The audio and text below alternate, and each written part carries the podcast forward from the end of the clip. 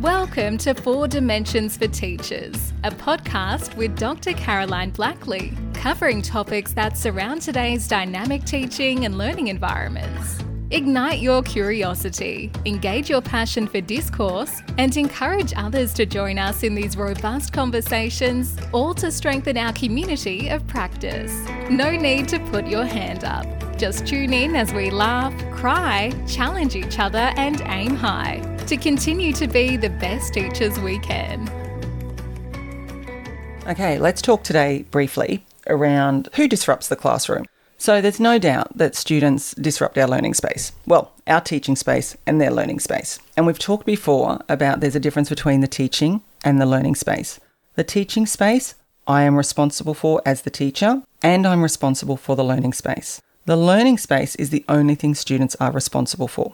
So when you think about that, when we expect students to be the ones that change their behaviour for the thought of others, that is a really heightened concept that even adults don't do well. So the fact that you are expecting students to do it is really quite ridiculous. I'm not saying don't set that bar high, but be responsible for the teaching and the learning space as the teacher in the room. You are the responsible officer.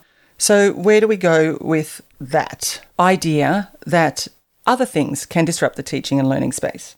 One of the things we know, and when I say we, I'm talking about my whole team, is there is one person that distracts from the teaching and learning more than any other person in the room, and that is the adult in the classroom themselves.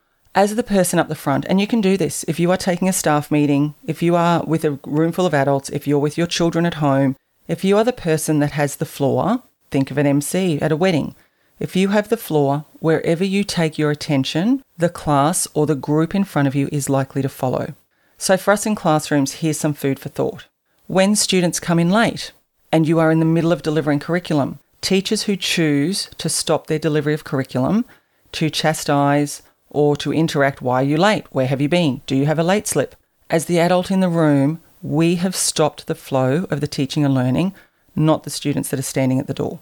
Because I watch other classrooms where it is an expectation, you come in, sit down, and I will come and talk to you once I have finished delivering instruction. Now, if you're someone who doesn't like students to come in without knocking or waiting at the door, I've watched other classrooms where students stand at the entry point because it's the expectation. The teacher finishes delivering what they need to, and then the students get to come and sit down. Other examples. When we have public redirections, public interactions with students around inappropriate behaviour, we, as the adult in the room, have opened the door for not just that student to now have a platform to respond to us, to gain attention from not just teacher, but peers. Goodness knows, sometimes I see it from outside the classroom. So we have provided them with a platform to create a space where they get the attention that they want to. Doesn't mean that we tolerate poor behaviour, but the thing I'm challenging you with here is think about, do I need to make this public? Because not only do we give them a platform, if we haven't given them a platform, we have opened the door for the conversation around disruptive behaviour to invade our teaching and learning platform, our teaching and learning space. And what that often brings about, students who are happy to disrupt with high frequency are students who generally have no problem with confronting, with going toe-to-toe with the teacher. So the last thing you want is to make it a public interaction where they have a platform, or more so, their peers feel they can come in on the conversation and join the behaviour conversation with you. So two quick examples. When students come in late, how do you respond? What are your expectations? Set them with clarity and follow through. The second is, when we have a disruptive conversation, is it because we have taken it to a public nature where it maybe did not need to be public? All right, some other food for thought. The other ways that we disrupt, just try it when you're at school today. Walk from the left side of the room to the left other side of the room, to the right side of the room, to the back of the room. You watch students move their gaze to where you are moving. Now, here's how I apply that, and I think of that when I am managing a classroom or predominantly creating a teaching and learning space.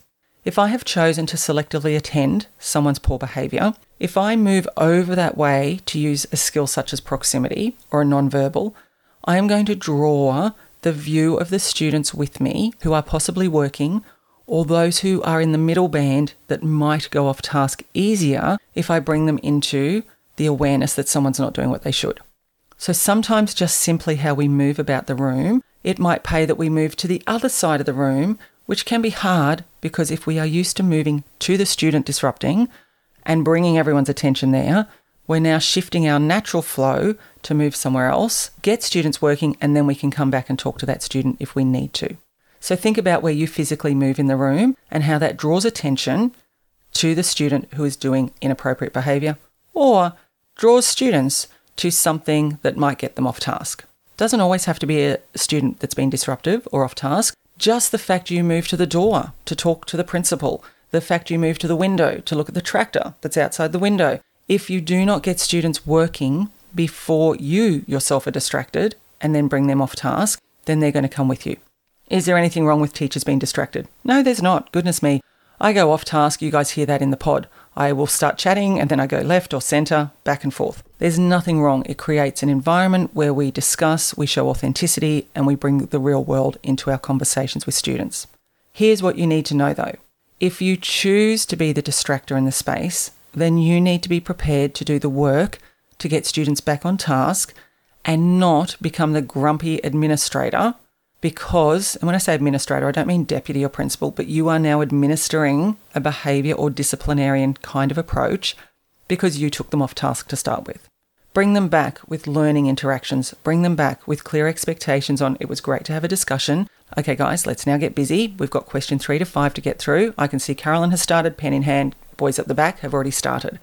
We go straight back to instruct, scan, and that interact around the teaching and learning. There's nothing wrong with disruptions in our learning space, and we have to stop seeing that as a negative term. We choose to disrupt, and goodness me, in the last few years, it's been used as a positive term to be the disruptor. So create environments where maybe students can be learning disruptors and have challenging, robust conversations about the learning rather than the disruptors through behaviour that stops the teaching and learning. Think about how you impact the teaching and learning space, and the things that you do change the environment in which you work. It is not saying that students are not disruptive and that they don't take the attention from the class and from the teaching.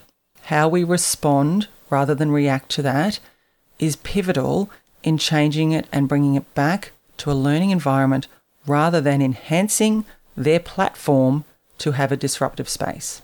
So just think about how you can change your behaviours because that is the thing we can control the most. Think about how we can change our interactions, where we move, how we respond, what we do publicly to keep teaching and learning at the forefront of the classroom. As I said, it does not mean that we tolerate poor behaviour. What it does mean is that we set the standard for what we want to walk past, and it is one of teaching and learning. Have a great day. Thanks for listening. That's a wrap for this episode. If you enjoyed the podcast, please leave a review and visit caroline blackley dot com and join our growing community of international educators.